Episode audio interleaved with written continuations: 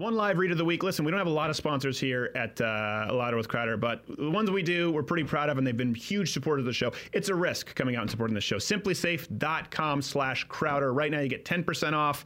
Um, listen, if you don't need a home security system, there's no convincing you. If you are even thinking about it, theirs is month to month, $15 a month. Tech Magazine, CNET gave it awards for new tech of the year. I moved into a house with a security system, a wired one before. It, it, I ended up not using it. The SimpliSafe was so easy to install, so easy to use. If you're looking for a home security system, Sifty- SimpliSafe.com slash Crowder. They're going to be happy that I messed it up. SimpliSafe.com slash Crowder. If you're not, Uh, listen, then you're exposed, naked, cold in the middle of the night, and you have nothing to protect you. SimpliSafe.com slash Crowder, 10% off. We will go on with the show. And now, Home Alone, but realistic. I gotta slap him right in the face with a paint can, maybe. Or shove a nail through his foot. First thing I'm gonna do is bite off every one of these little fingers, one at a time. Now, as you can see, Your Honor, this case goes far beyond the scope of basic burglary. Here we see aggravated assault, but more importantly, child abuse, possibly cannibalism, and even pedophilia, as the tapes could reveal. What I intend to prove today, ladies and gentlemen of the jury, is that Marv and Harry are not merely armed robbers looking to feed their family down on their luck, but they are cruel sadistic, bloodthirsty, and should never have a place in civilized society again. Objection! Overruled. Stay tuned for more Home Alone, but realistic.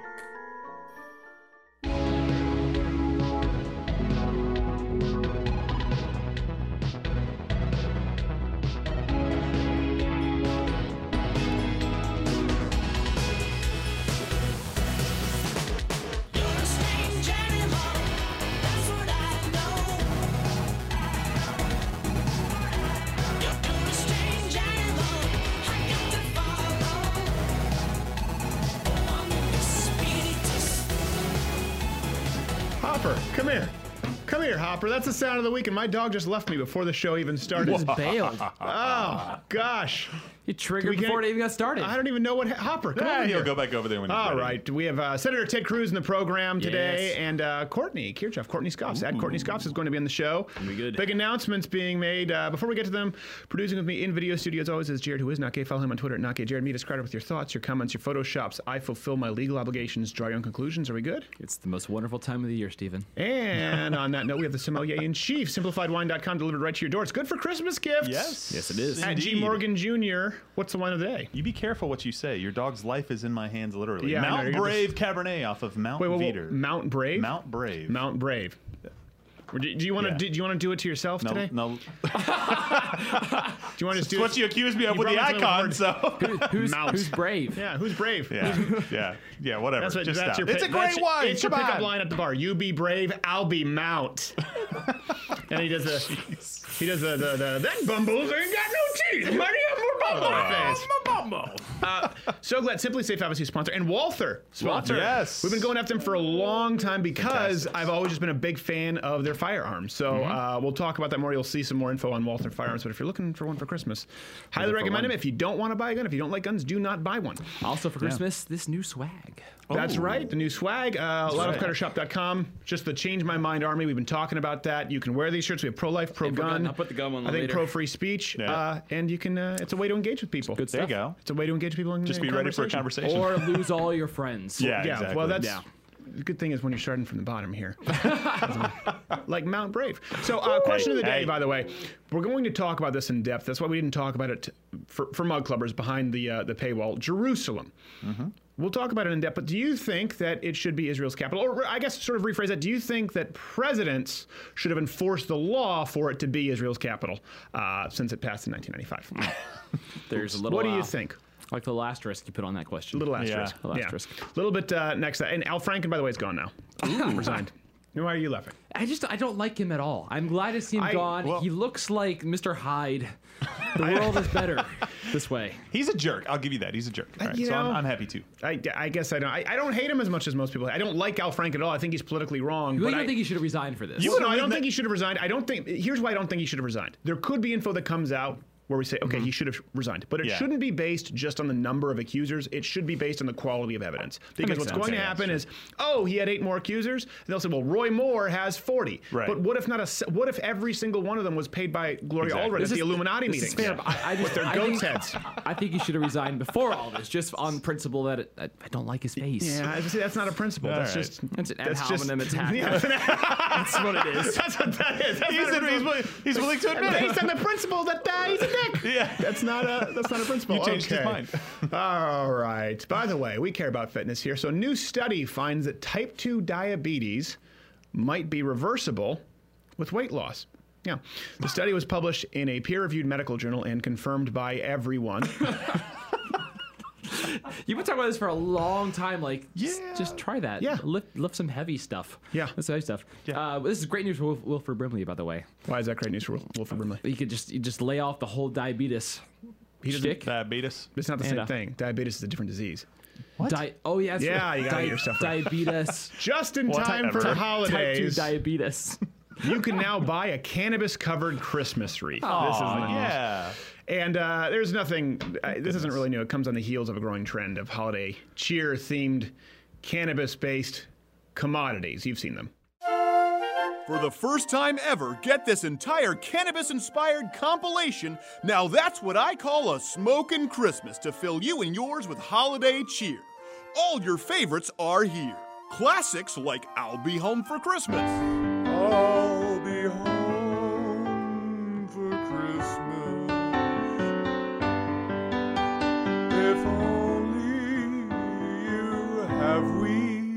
Hark the herald angels sing. Hark the herald angels sing. Something, something, I have 12 fingers. Holly jolly Christmas. Have a holly jolly Christmas.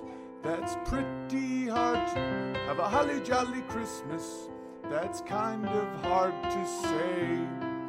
Holly, holly jolly, it's hard to say, like in a row, but kind of fun. Silent night. Silent seriously, be quiet. The first Noel. The first, the first Noel. It was actually more likely that the wise man brought weed instead of frankincense, because the, because the Greek translation of frankincense is marijuana. It's, it's natural, bro. It's so natural. It's a plant. And Kenny Loggins. We celebrate Now that's what I call a smokin' Christmas. Steal your mom's credit card and order today. It's almost exactly what I thought it would be. A Delta flight. We're going to talk about Jerusalem in a bit. We'll talk Yeah. about the things that I mean. What are you talking about? We'll get to What are you serious in a talking minute. about Come on. cannabis? Christmas. Oh, right. Christmas. Christmas. We just defended three states with By the way, I changed my, changed my mind in not too long. Kwanzaa. It's not a real thing. Changed my mind. It was the most contentious one we did, but I will give it zero credence, just like Hamas in mm. Palestine. Boom. No tolerance, no empathy. You can tweet me at We Escrider, and I lost don't half care. our audience just now. A Delta flight from New York to Seattle's bathrooms were so filled to capacity, the pilot had to make a pit stop in Billings, Montana. Delta says that Was upon I on landing flight? Yeah, in. Billings, ground crews rolled a stairway to the airplane so passengers could, quote, disembark to find relief of built up pressures. When asked actually if landing the plane for a pit stop was common practice, the pilot responded, only if we don't fly over Detroit. So that's.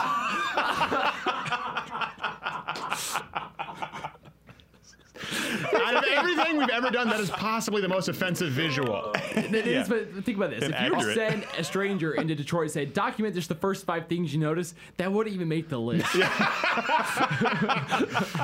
Oh, and number you- 10, there's these planes. Uh-huh. Okay, so that's okay. Number three, number four. Did you notice at all the raining of human? No, no. I just thought that was. oh, Is that I what thought, that was? I thought that was a style choice. I thought cities were cities in the Midwest were raining. Yeah. I was, I was trying to survive one through five. Much That's less- coffee, bro. I just thought it was the new coffee shops. Sorry, we've got your Oh censor button gosh. ready for you. And one of the more bizarre Tupac memorabilia items for sale is another news story uh, that I couldn't. An auction. An auction house is now selling a close-up picture of his member snapped in 1990. Yeah. An unnamed female companion of Tupac said that the then up and coming rapper was fond of dropping his trousers at parties and taking pictures and has begun the bidding at $7,500. So. The, the, the all worship, the all beloved Tupac took pics. It really it shouldn't be that surprising to to those of us who've heard his B sides. Uh, uh. Hit him with a little wiener gospel. Those who wish to follow me, Little wiener gospel. I welcome with my hands. And the red sun sinks at last into the hills of gold. And peace to this young warrior without the sound of guns. If I could recollect before my hood days, I sit, reminisce, showing my dick for some good praise. You stop and stare and you wonder, is it just the cold or is it just the stress that he's under? But babe, I swear things change. You know I ain't ashamed of mushroom cause the tip looks strange. Almost sounds preemptive on his part. We're sorry it went on. And I used to be a Tupac fan. Way to go. longer than necessary. Thanks a lot. It's been a long week. Oh my gosh. You only see the front side. By the way, 16-hour CNN live stream on December 21st, and that's the launch of a YouTube channel. Yes. We're working on a lot of stuff. That's a lot of work. Yeah. So that's why you get Tupac singing Pecker Gospel. Okay. Plus, we, we were keeping Oh our powder gosh. dry for this this segment. So, um, obviously, big story. Donald Trump. th- This administration is going to recognize Jerusalem as the capital of Yeah. Israel. Uh, we're going to be responding to, I guess, sort of using New York Times as a fulcrum because they released a video on it. First off, let me just let me just say something off the bat, okay? If people are going to say you're biased, absolutely. Here's where I line up, okay? There's a good guy, there's a bad guy. You put mass genocide in your charter, Hamas, you're the bad guy, that's it, done. I don't care what you have to say anymore.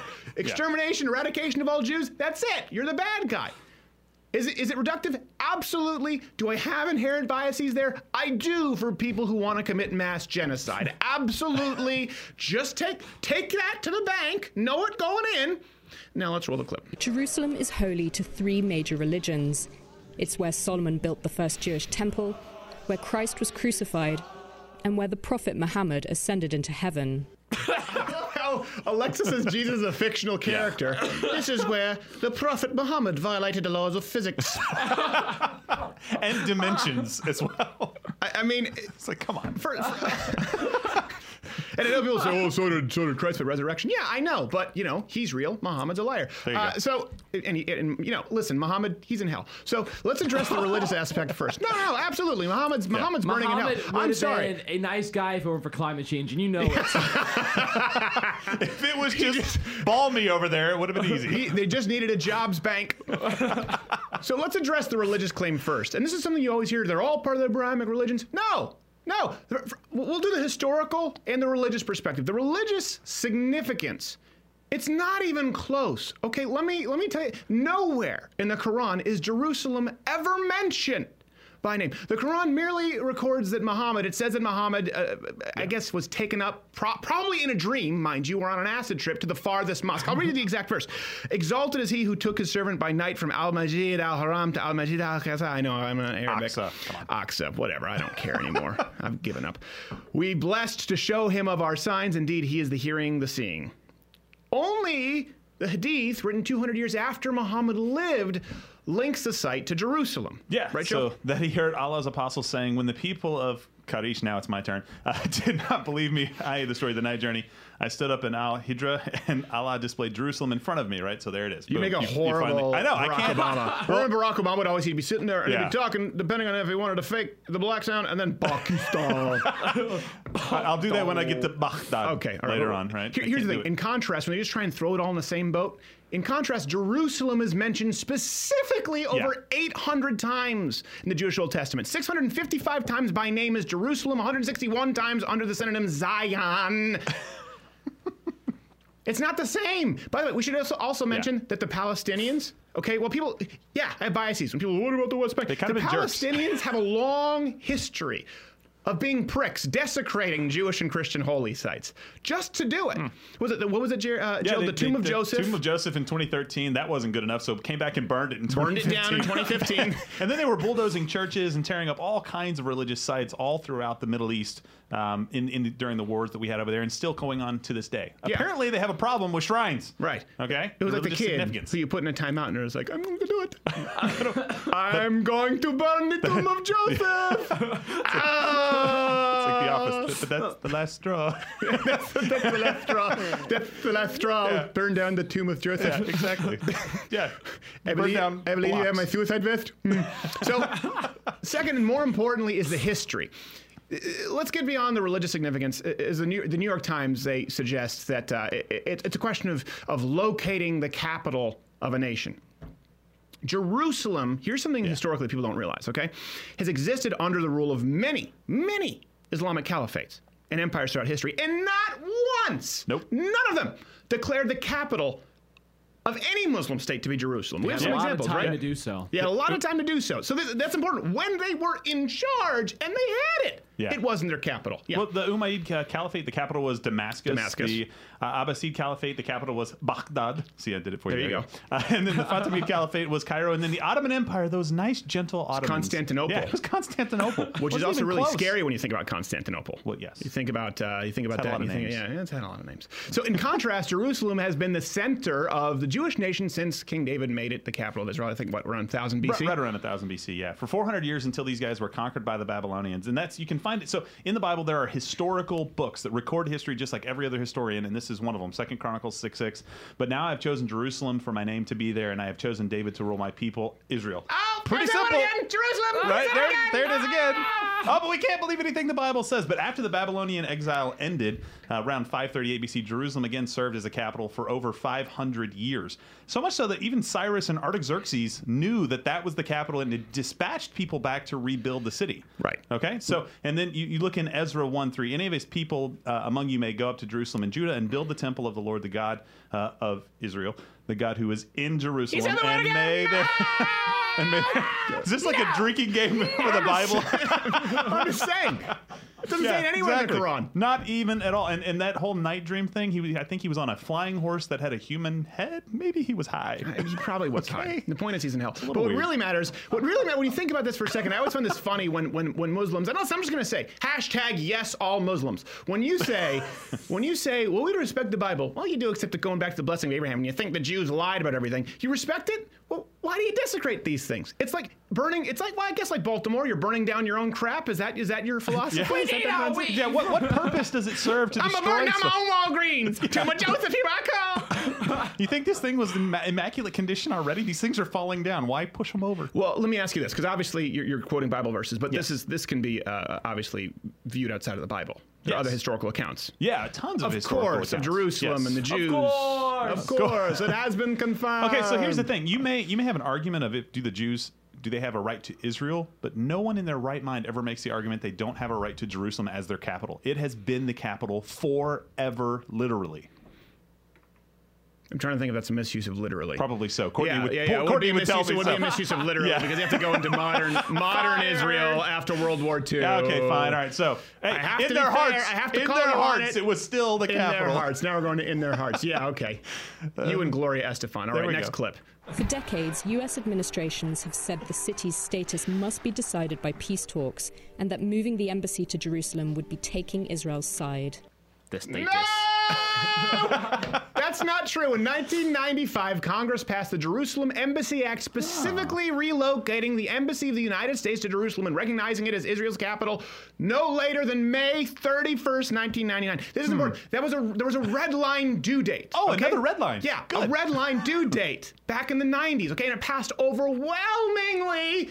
93.5 in the Senate and three. Se- I, it's such an important number. I have to use a note for reference. 374 to 37 in the House. blowout. That's what you call a significant majority. When do we just start renaming red lines like purple nines? Because they're Yeah, they're like purple nines? Purple lines. Purple Boy, we lines. name we Because they're rename you super gay and Mushmouth. And they're Never observed. It, it- Yeah. it is true, but it, so this this goes back to '95. By the way, it just Yeah. it was not executively enforced, which is why Every single modern president has claimed that they would. They've all just been too pansified to an actual to actually enforce it executively. There's this guy. Jerusalem is still the capital go, of Bill Israel Clinton. and must Oh. remain an undivided city Hello, accessible Monica. to all. As soon There's as I guy. take office, I will begin the process of moving the United States ambassador to the city Israel as chosen as its capital.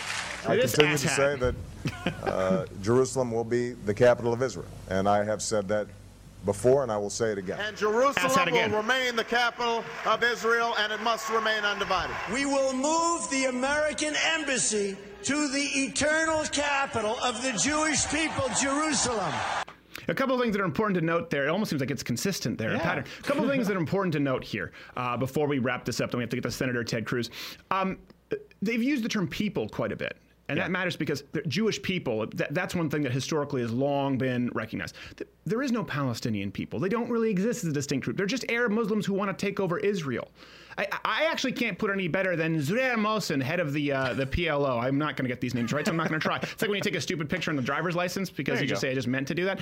The Pal- this is him. The Palestinian people does not exist. The creation of a Palestinian state is only a means for continuing our struggle against the state of Israel for our Arab unity. In reality, today there is no difference between Jordanians, Palestinians, Syrians, and the Lebanese. There is no Palestinian people. Palestine has never been a country. And if you're going to talk about, listen, there are a lot of issues with President Donald Trump on which I disagree.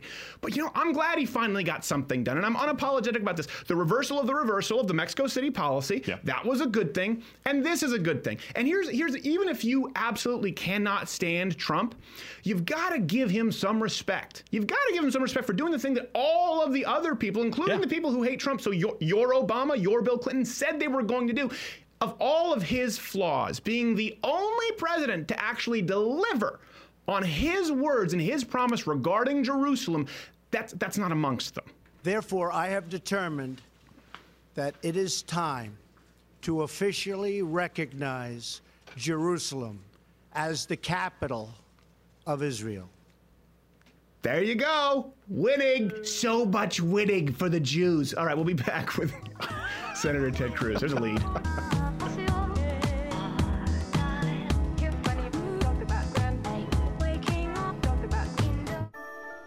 And now, Home Alone, but realistic.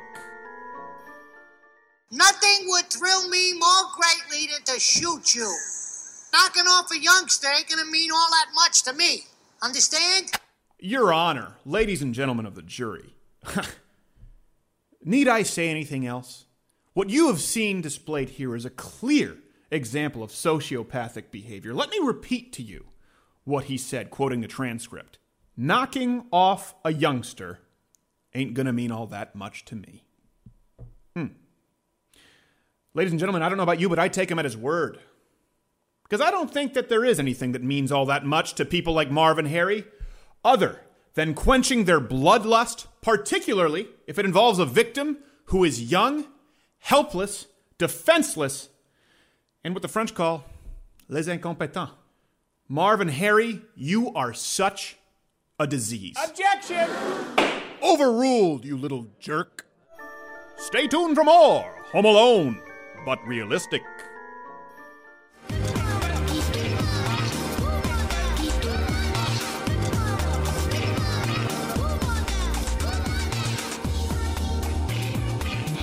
All right, glad to have our next guest. I am amazed. I am. I shouldn't say amazed, but I'm surprised. I guess that I'm not at all that surprised. That I am surprised. Does that make sense? It doesn't. I'm not following They at haven't removed his blue check mark from Twitter yet, so he's still at the same place. He is at Ted Cruz on the Twitter.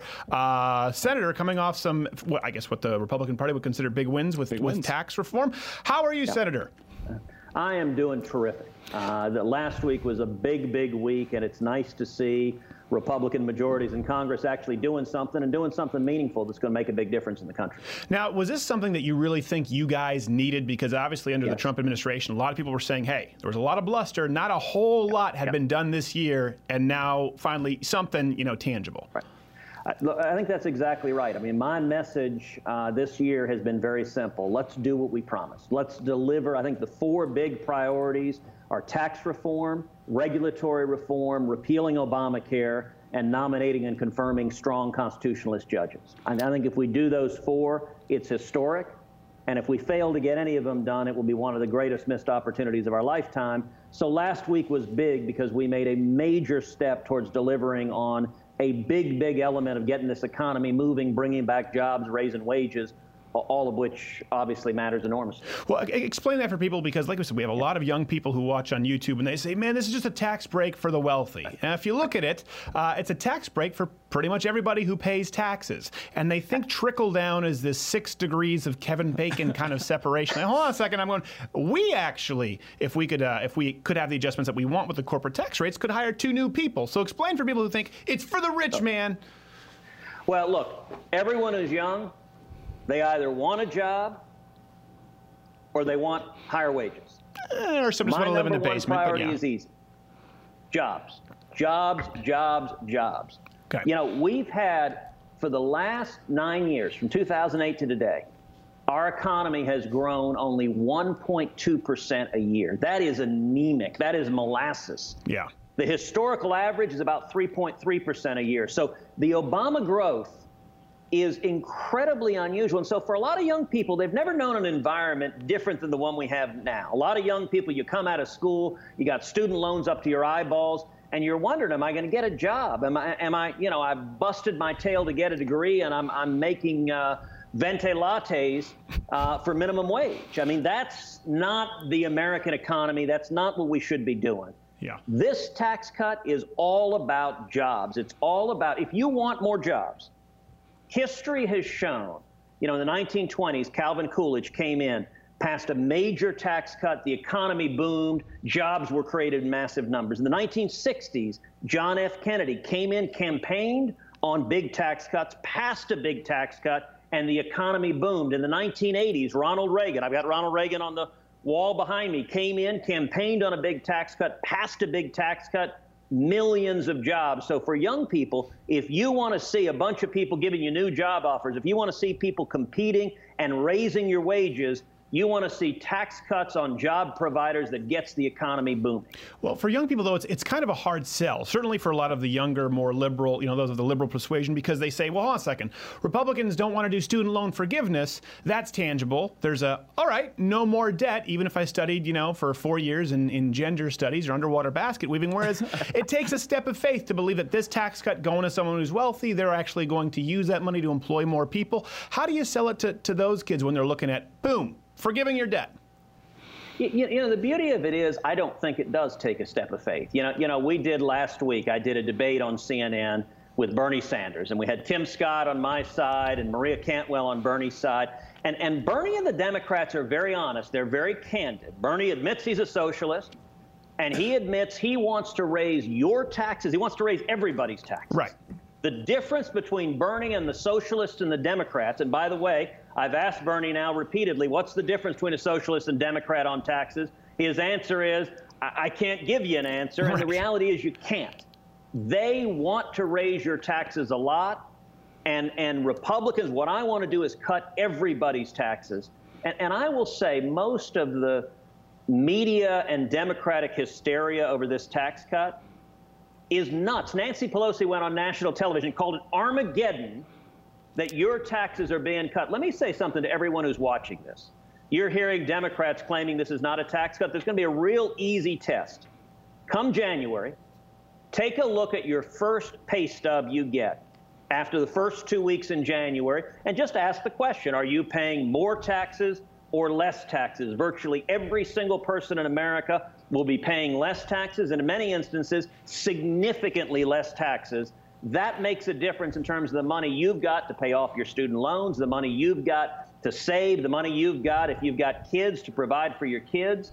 And you know, it was interesting what Bernie and Maria said is what they want to do instead is tax the living daylights out of you and then give stuff back to you. Give stuff. Right. So forgive student loans. You know what? How about you just keep your money and you can pay for stuff on your own? Don't launder it through the politicians in Washington that are like the money launderers in Scarface, running the cash, keeping a big chunk of it. You know, let's put Tony Montana out of business in Washington and just leave money with the people instead. Although that was probably the worst Cuban accent, I think, in the history of mankind, Scarface. Whenever I watch it, I'm like, oh gosh, Al Pacino was so good. And then this, you know, it's funny. This is a true story. The day after your last tax debate with Bernie Senator Sanders, Jared, you know this. I was on it. We were going to Burlington, Vermont. I was on a plane. Who is sitting right in front of me? But Bernie Sanders. And what I couldn't get over was he was sitting in economy premium plus plus, that very last row, right before the curtain of first class. And I was like, oh, you know that's a point of pride. Like I'm among the people. I don't write. It's just the difference is a cocktail at that point. But I wanted to go up and say something. But man, he looked so dejected. It was right after your first debate. He didn't have a briefcase, so he was not working flying back to Burlington, Vermont. But you know, it's, it's funny that you say that. That's a simple test. Are you paying more? Are you paying less? But if you look at the recent Vox video, they talk. They, they do this creative math where they say, hold on a second. If you look at this charitable deduction, if a wealthy person gives 10% to charity, then they go, look at how much more it benefits them in tax cuts. Oh, hold on a second. Hold on a second. Instead of being selfish, saying, hey, the wealthier person is having less stolen it would be a simpler test to say, are you paying less? Are you keeping more? But that's not the way a lot of people's minds work. They think it's assumed we take this amount, and if we're not, it's like we're giving them something. Well, Stephen, look, I, I, actually think millennials are a heck of a lot smarter than the media and the Democrats give them credit. Right. They're better informed, and they understand that there are a lot of politicians who are just lying, who are just shoveling manure. Here's an easy decoding key every time the Democrats say a tax cut is a tax cut for the rich, and by the way, that is the only talking point they have. They're going to say it nonstop tax cut for the rich, tax cut for the rich. That's the only thing they have to say. Understand that by rich, they mean taxpayer. Right. If you are paying federal taxes, you're rich. And, and, and not the debate last week with Bernie, but the one I did a, a, a number of weeks back Bernie was very explicit. He wants to raise every taxpayer's taxes. You, if you're paying taxes, now it's right. If you're not paying taxes, if you're not working, right. He's happy not to raise your taxes. He'll just give you free stuff to sit at home and not work and just tax everybody else. But if you're actually out working, and you know what? I think millennials are smart enough and, and, and want to look, want opportunity, want to have a great career, want to have great jobs, want to be able to, to change jobs, change professions, pr- pursue your dreams, are not particularly interested in letting politicians decide what to do with their money. And, you know, one of the things that was interesting, the presidential race, if you went to college campuses, if you talked to young people, college campuses were heavily divided be- be- between Bernie's campaign and my campaign. We had a ton of support among young people. It was our strongest demographic. Yeah. So did Bernie. And, and when I ran into Bernie supporters out, you know, particularly, you know, college kids, uh, th- what I would say to them over and over again, I'd say, you know what? I agree with Bernie. Bernie says Washington is corrupt. Both parties are in on it. Both parties are in bed with big business and the rich and the powerful, the lobbyists. All of that's true. Washington is fundamentally corrupt, fundamentally broken. And, and you'd see these, you know, people look at me and kind of, what, what do you mean you agree with Bernie? I don't understand. And I'd say, look, the only place Bernie and I disagree is the solution. Yeah. If Washington is corrupt, why on earth would you want to give a whole lot more money and more power to Washington? If you don't like what they're doing with it now, keep the money, keep the power with you, the people, and keep it out of Washington, D.C. Well, I think you disagree on the solution as it relates to Washington and also the concept of hoarding. I expect to find Senator Sanders in an episode of that. It's like, there's so many cats. okay, uh, on that note, I know we want to talk about the uh, Amendment 529, but on that note, net neutrality. This is something. I, I, I, will say, by the way, the image of Bernie as the cat lady from The Simpsons is a little terrifying. It is, it is, because it's a little, it hits a little too close to home. When he was coming down that aisle in the plane, I could see him, uh, you know, whipping him down. the allergies flaring up. Yes, whipping him down at uh, us lesser economy non plus plus. Um, net neutrality, huge issue on YouTube, yeah, right? Yeah. Right now, all of these creators. I'm one of the few going. Hold on a second. If we actually look at what net neutrality is, um, a lot of it's an issue that's obfuscated. One thing. Yes. Uh, that I find interesting and nobody else is discussing. People always like to vilify corporations, like we just talked about, the wealthy. Okay, Verizon, Comcast, and of course all the mom and pop ISPs. But the support from Google and YouTube and Facebook Yeah. for net Yes. neutrality, are we supposed to believe they're all of a sudden virtuous? I, I have my suspicions, but I would love to hear from someone like you. Why do these giant, well known leftist corporations with a history of censorship and curation so adamantly support net neutrality? Oh, look, it's the same game. It's actually the same answer to what we were just talking about a minute ago. Washington is corrupt. Right. And so the big corporations, the power players, want as much power in Washington as possible because who do you think the government regulators listen to? They listen to the big lobbyists. I, I love the internet. Why do I love the internet? Because it grew up unregulated. It, it, grew up. Nobody had to come to Washington on bended knee and ask someone's permission. You, you know, when you when you started your show, did you get anyone's permission? Did you have to file a permit? No, you just started recording and putting it out there. It's true. That's the internet has been this incredible oasis of free speech. You can say whatever you want. You can, if you're right or if you're full of it, you can say either one and let what John Stuart Mill called the marketplace of ideas decide. Right. Entrepreneurship. You want to start a small business? You can make a product in your living room, put up a website, and sell all over the world instantaneously. You don't need distribution. You don't need advertising. You have a portal to the world. Now, what was net neutrality? Net neutrality was the Obama FCC, for the first time ever, seizing the power to regulate the internet. And what they did is they declared the internet to be what's called a Title II regulated monopoly. What's a Title II regulated monopoly? The phone company. Right. And this, this is treated- 2015, right? For people who don't understand the timeline, because net neutrality is a as a, an umbrella term has existed for a long time, but I think it's we're talking about 2015. The specific changes. A lot of people aren't aware of that very Yes, acute yes, switch. Yes. So prior to 2015, federal government regulators didn't have the power to regulate the internet, and it grew up free and unregulated and untaxed. And there's nothing a socialist hates more than something that is free of government regulation and government taxes. They want their sticky little fingers all over everything you're doing on the internet. Yes. And so the Obama FCC just declared we're treating it like a telephone monopoly from the 1930s.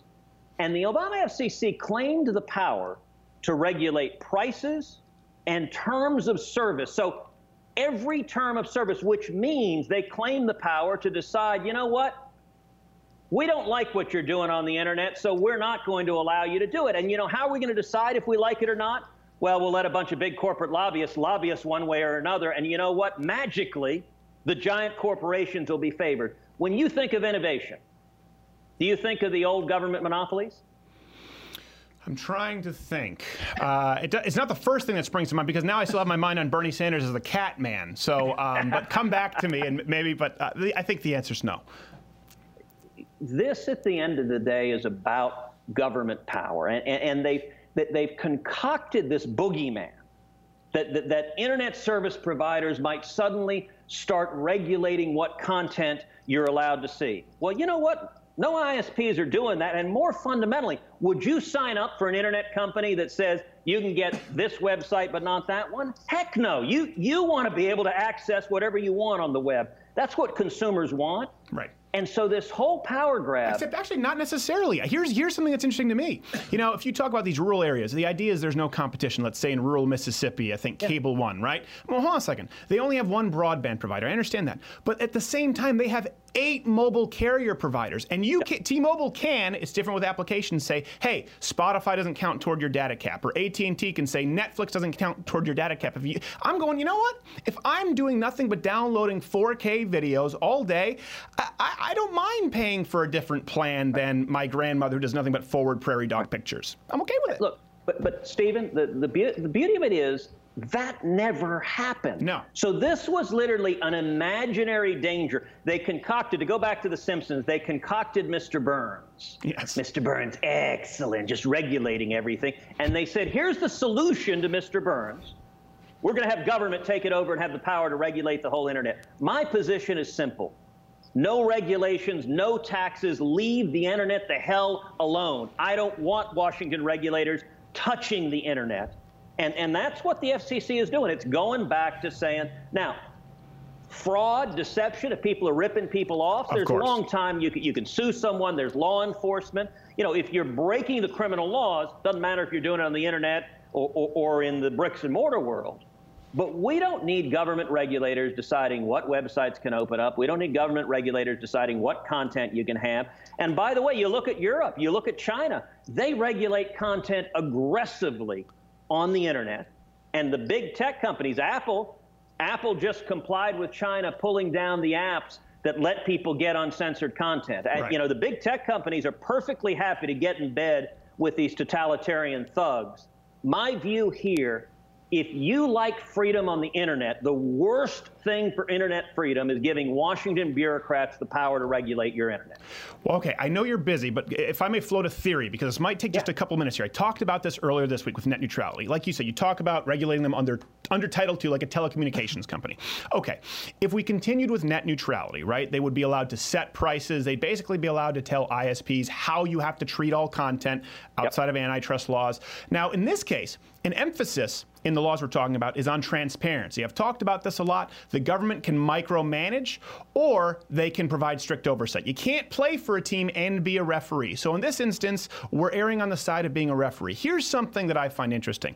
A lot of people, including some people on Fox News, I think Tucker Carlson talked about regulating YouTube, Google, Facebook as uh, under Title II because they thought it was a monopoly, that people were requiring these to communicate. Now I said, hold on a second. No, of course I'm against it. I don't want to tell YouTube what they have to allow on their site. But I do think if you were to say, okay, we're going to apply the same kind of regulation as we do to ISPs, demanding transparency, YouTube, meaning you have to let people know if you're throttling conservative content, meaning Facebook, you have to let people know if you're banning news you don't like.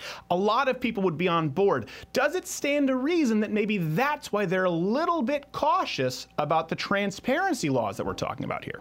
Yeah, I, I, don't even think they're that cautious. You know, we, we had a Judiciary Committee hearing uh, where, where Democrats were, were hyperventilating, were, were bellowing that, that we've got to regulate all the tech companies because there were Russian ads. And it was all about we've got to prevent Russian ads.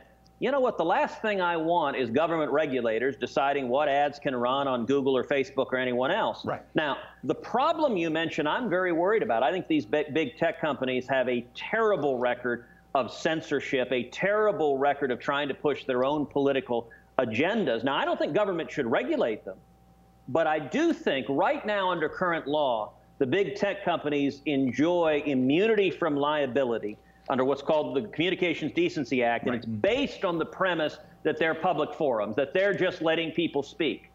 Well, you know what? If they're not just letting people speak, if they're actively engaging and pushing their own political agenda, that's fine. They have a First Amendment right to do it but there's no reason they should be given immunity from liability if they defame someone, if they commit conduct that, that can prompt a lawsuit Congress shouldn't be bathing them in the gift of liability if they're not, in fact, a public forum. Well, especially because so many people make their living off of YouTube. You know, for us, we Yeah. saw our advertising cut down to a quarter, and they said, "Oh, it's an algorithm." And we said, "Well, hold on, can we can we look at this algorithm because you ran ads for us to put our videos on YouTube? You invited us here. Ah, no, we can't show you. Okay, listen, well, well, we could talk about that all day. You specifically have been uh, spearheading this amendment, uh, I think 529 amendment when we're talking, we going back to, to taxes now. Tell people what that's about and uh, where they can go to, to, to follow it.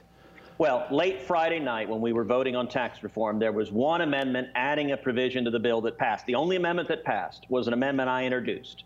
And, and it concerns 529 college savings accounts, which, which many of the folks listening may have had 529s, may be saving. It's a tax advantage vehicle that you can save for the college education of your kids or your grandkids. And, and it works like a Roth IRA. So you put money in after tax and then all the growth of the money is tax free. And so it's a really powerful tool to save for college. The amendment I introduced that, that passed was an amendment that says 529s that are incredibly powerful, you can spend them not just on college, you can also spend them on K through 12 education. You can spend them on public school, on private school, on religious school, on homeschooling. It puts parents and grandparents and kids in a position of controlling your own savings. It goes back to the theme we've been emphasizing over and over again, putting you in charge of your money instead of politicians in Washington. It came to a vote after midnight on Friday night on the Senate floor. The Senate ended up dividing 50 50. Actually, let me tell you the inside drama because you'll, you'll enjoy this. I do. I want some House of Cards kind of business here. Give it to me. All right, so we're, we're standing on the Senate floor. We have 52 Republicans, so very narrow majority. First one, then two Republicans vote no. So the Senate floor staff calls the vice president, calls Mike Pence, and says, Mr. Vice President, we need you down here. He was at his home at the residence of the Naval Observatory. We need you down here to break the tie. So the vice president gets in the motorcade, starts heading down Massachusetts Avenue. Then Joe Manchin, a Democrat from West Virginia, comes down and votes yes, votes with me. And there's an audible gasp in the well of the Senate. And so the floor staff, they pick up the phone and they call Pence and say, Mr. Vice President, we don't need you after all. We've got the votes. Manchin just voted yes, so turn around and go home. So the motorcade turns around, starts heading back. Manchin returns to his desk, and Senate Democrats descend on him like locusts. I mean, they're surrounding him and yelling him. I'm, I'm pretty sure they just started sticking knives in him. Right, yeah. Uh, like at a bullfight, you know, the, the people that stick all the spears. Someone at C-SPAN is going, camera four, camera four, switch, switch, switch. Yeah. A- And after five minutes, Joe cried uncle, and he walked down and he switched his vote to a no. Right. And so the floor staff had to pick up the phone, call the vice president a third time, and say, I'm sorry, Mr. Vice President, we do need your vote. He turned the motorcade around yet again. We waited 15 minutes for him to drive from the Naval Observatory to the Capitol, and he came to the floor and he said, the ayes being 50, the nays being 50, the president of the Senate votes in the affirmative, and that amendment was passed. And the beauty of it is, there are 50 million school kids in America at any given time. That is a tax cut for every school child, for every parent, for every grandparent. That lets you, I've got 529s for both my daughters. Next year, I'm going to start using those 529s, not just to save for college, but also to help pay for their education now in first and fourth grade. That is real. It is the most significant national school choice legislation we have seen, per- perhaps ever. Right. And it is powerful tax relief to tens of millions of parents and grandparents Hold on, do you, and kids. do you hear that? That's the sound of teachers unions going, no! Ah, so uh, that is that is fantastic. I hope people again. This is something I hope people who are watching who may disagree with Senator Cruz, people who are left or right, can go. Oh, okay. Hold on a second. Here's a solution that costs us as opposed to trillions or billions. Um, nothing. We're putting hands back and the uh, money back in the hands of Americans that we can find some crown, common ground. If we want to talk about finding common ground, I don't know how allowing people to save for themselves, giving them tax incentives to be responsible, and giving them more choice, how anyone could be against it. I know you are busy, Senator. Thank you very much for taking that. You look you look rested. I would imagine there's a weight lifted off your shoulders after this last I- week. I- th- th- there is. Um, I, I am encouraged. We're actually doing our jobs and we're getting something powerful done. And and, uh, and and I'm encouraged. We need to finish it. We need to go across the finish line and get the job done. But I think we're going to get that done. A major tax cut for every American by the end of the year, and then we need to go back to Obamacare repeal and regulation reform and unleash small businesses so that we have more and more jobs, higher wages, and we ought to trust the people and take power out of Washington. Absolutely. Thank you so much. At Ted Cruz, next time I want you to have told uh, Senator Sanders to stop throwing cats. We'll be back after this.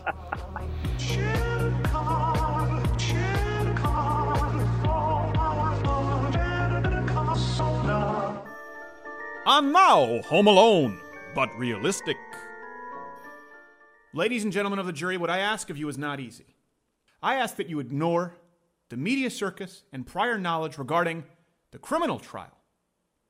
As today, in this counter civil suit, I intend to prove to you that the actions on behalf of one Kevin McAllister were excessive, egregious, and cruel use of force, which were both entirely unnecessary and have no place among civilized society. Ladies and gentlemen, my clients are guilty of petty theft. That's true. Trying to feed their families, scraping by. And for that, I make no excuses. But Mr. McAllister escalated these events, hitting my clients with paint cans, lead pipes, tool bags, tool chests, bricks, shooting them with BB guns, electrocuting them with 12,000 volts of electricity, blowtorching them, causing third degree burns twice, and, as previously disclosed by one of my clients, Marv Merchant, not being here today, drove a rusty nail through my client's foot, resulting in his subsequent passing from tetanus. And for that behavior, we all should offer no excuse. Your Honor, I'd like to call my first witness to the stand, Mr. Harry Lime. Stay tuned for more Home Alone, but realistic. And now listen to this. All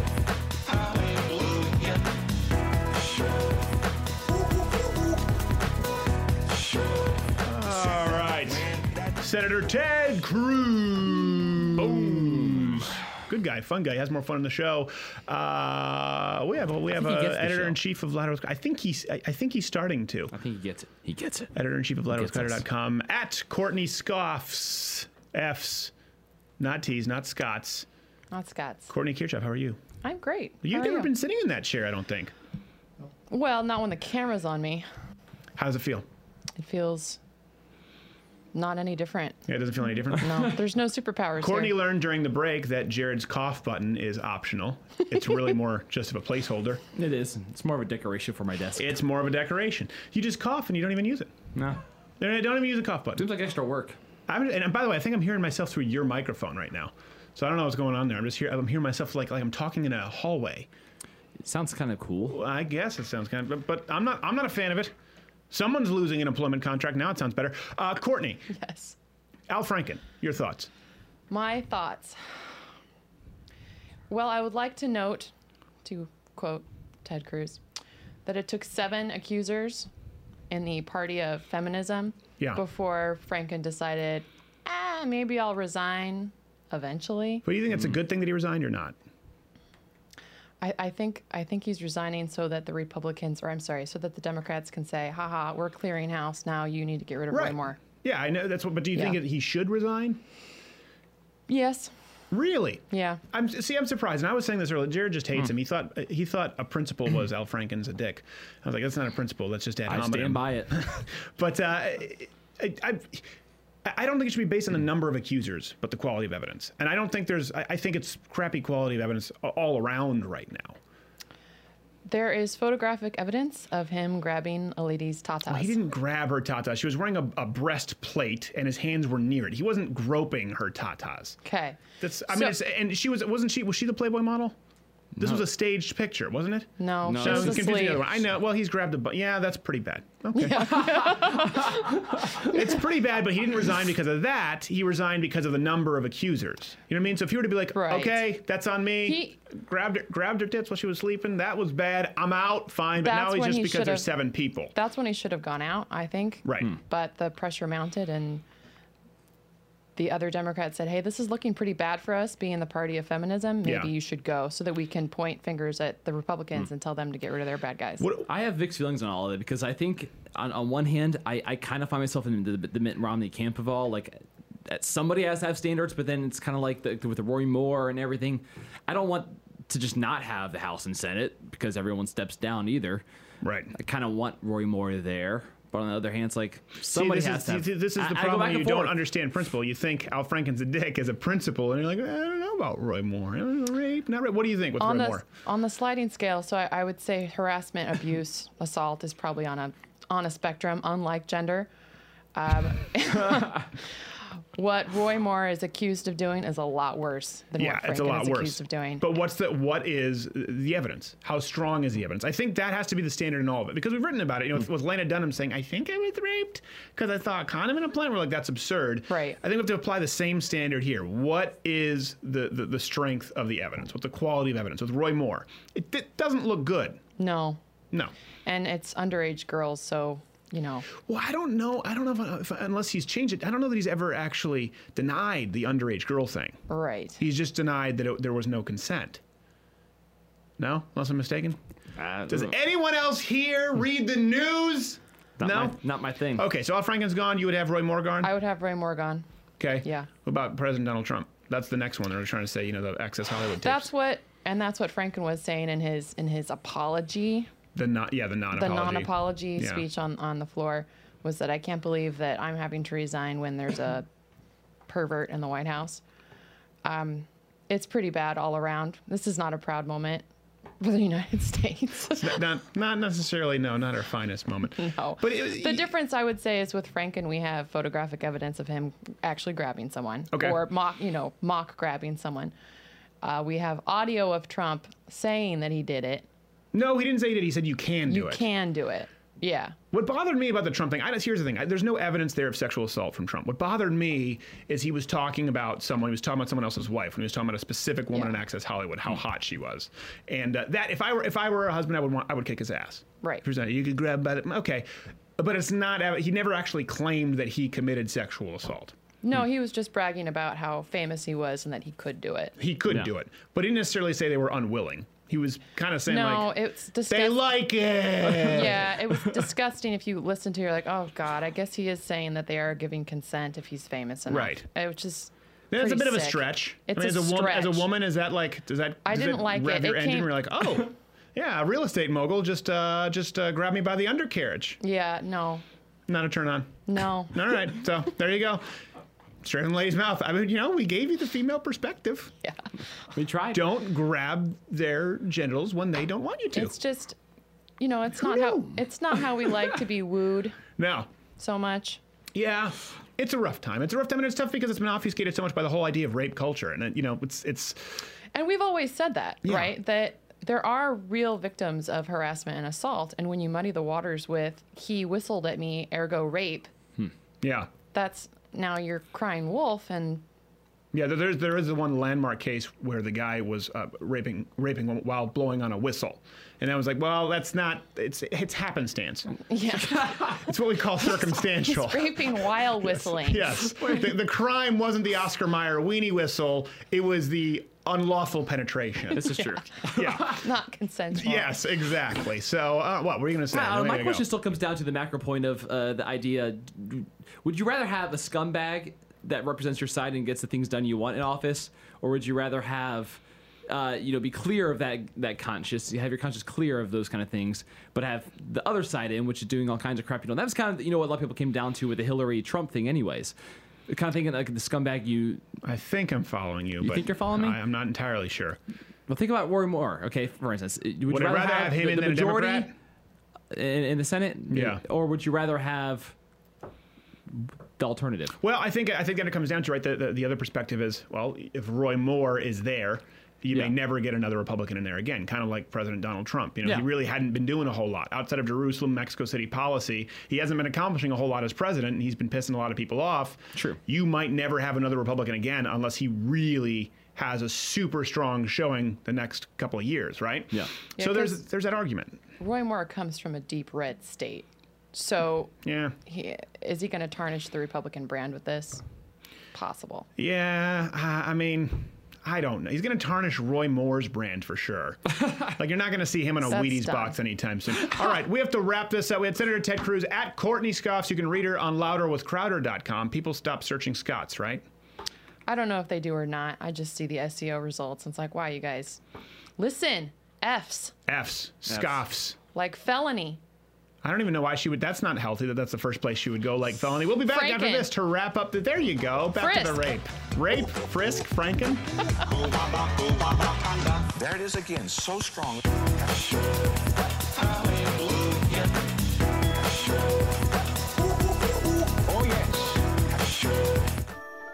I'm now, Home Alone, but realistic.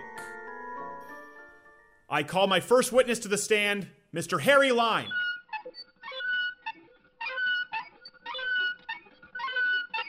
As you can see, Your Honor, ladies and gentlemen of the jury, Mr. Lime has to be wheeled to the witness stand today. Why is that, Mr. Lime? I slipped on a matchbox car. Hmm. Slipped on a matchbox car, crushing your cervical spine. And who put that match car there? It was this guy. Your Honor, please let the record show that my client aimed his nub at Mr. Kevin McAllister. Yes, sir. Mr. Harry Lime, why don't you tell the jury what your current process is like? Eating breakfast. I have to drink everything through a straw. He has to drink everything through a straw. Because the horrible disfigurement you see before you are caused by third degree burns, by my client being blowtorched, by Mr. Kevin McAllister premeditatedly and mercilessly on both the head and face. Twice. And Mr. Harry Lime for the jury to reiterate, how did that occur twice? Clever kid and lazy writing. Stay tuned for more Home Alone, but realistic.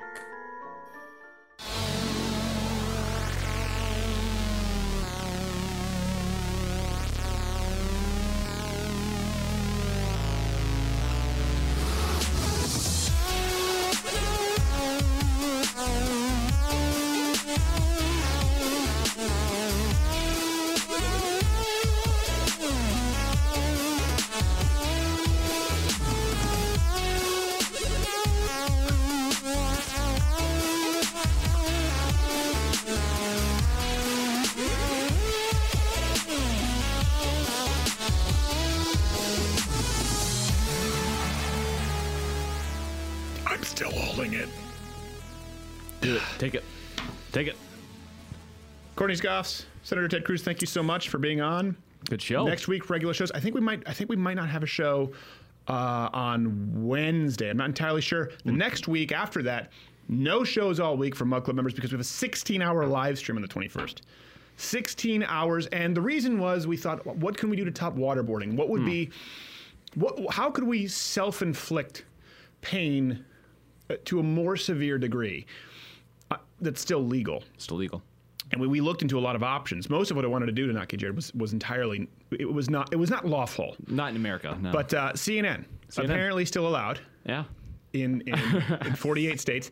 And uh, we're going to watch it for 16 hours. So, what's the point? We are going to show you just how biased it is. You'll be able to watch with us in real time and see what news coverage is like. You hear people all the time talk about how biased media is, Mm-hmm. but you're often hearing them talk about media. We want you to watch media with us, and it's going to be a 16 hour Christmas party. Yeah. We have all kinds of guests. I don't even know all the guests that we're going to have think of any A-listers on the show. They're going to be on there coming in, and then we have some games, and of course we have the uh, world good. premiere of the miniseries uh, YouTube Carol, the tale of Ebenezer YouTube stuff. and his covetous old censoring, throttling ways. You Yeah, and, and we need the first three days to get drunk enough Yes. to endure Yes. the whole thing. Endure. Endure this mug club. Oh, is that all about? you? I- you That's about all I had to say. That was about all my thoughts. Is just just uh, getting Schwazy. Getting getting Schwazy? Schwazy. What does that mean? Your Urban Dictionary later. What does Schwazy mean? Getting drunk. Schwazy means getting drunk? Yeah. Is are you just make, are you making this up? Is this like Barack Obama saying I got wee weed up? No, this is a real thing. It's more real than me at S. Palestine. Crowder. I don't think her comment is is getting Schwazy a real thing. Yeah, absolutely real. I had heard only this last year that Yeah. chill means to fornicate, to Yeah. perform, to, to, to engage in coitus. Uh, sh- I don't sh- know sh- that that's true. Schwazy, a real thing. Palestine, not a real thing. See? Exactly. We learned something. Schwazy, real thing. Palestine, not so much. Um, all right, there are a couple of things I was going to sit here and, and, and talk about, but you know, let's let's go with this. Took you're a while bad Chris is going. you're a bad person. Are you looking at the camera? Yeah, you're a bad person. I'm a bad person. I think a big part, we were just talking about this, doing the, the change my mind. We'll have plenty of those segments going up. You know, the, the ability to rationalize, it starts with being critical of yourself. We've been taught that you have to love yourself, that this that self-esteem is, is, is a birthright. Really? Uh, You're a bad person. We talked about this with Dennis Prager. If you believe that humans are all inherently great and wonderful the way they are, or if you believe that human beings are inherently flawed or evil, and you know what? It's it, it's important because if you if you think of it that way, doesn't mean that you need to be depressed. Doesn't mean that you don't be grateful. You should live a life. If you live a life of gratitude, being grateful, and recognizing that you know what, you're bad. You're inherently a bad person. Inherently, your selfish desires are usually not the best approach. I, I've come to realize that recently. It, it, it changes your life. Good example. This is pretty personal, but with my wife, uh, we've heard about love languages. This is a term that goes around. You know, um, it, funny enough, I, I, I people think because I express myself verbally all the time that I express myself emotionally verbally. I really, it's kind of the opposite. I express myself logically, I rationalize verbally, express emotion through action. That's a big thing for me. I'm an acts of service guy. Um, now, my wife is a woman of verbal words of affirmation, as most women are. There were some miscommunications that happened this week, and I, I remember thinking like, well, you know what? But I do X, Y, and Z.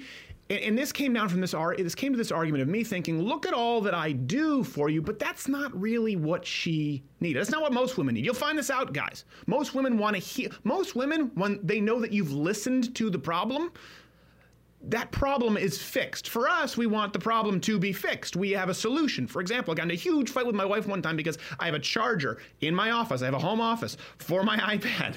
I said, please do not move this. It would get moved. I'd come into the show. My, my, my iPad wouldn't be charged. And it was about the charger.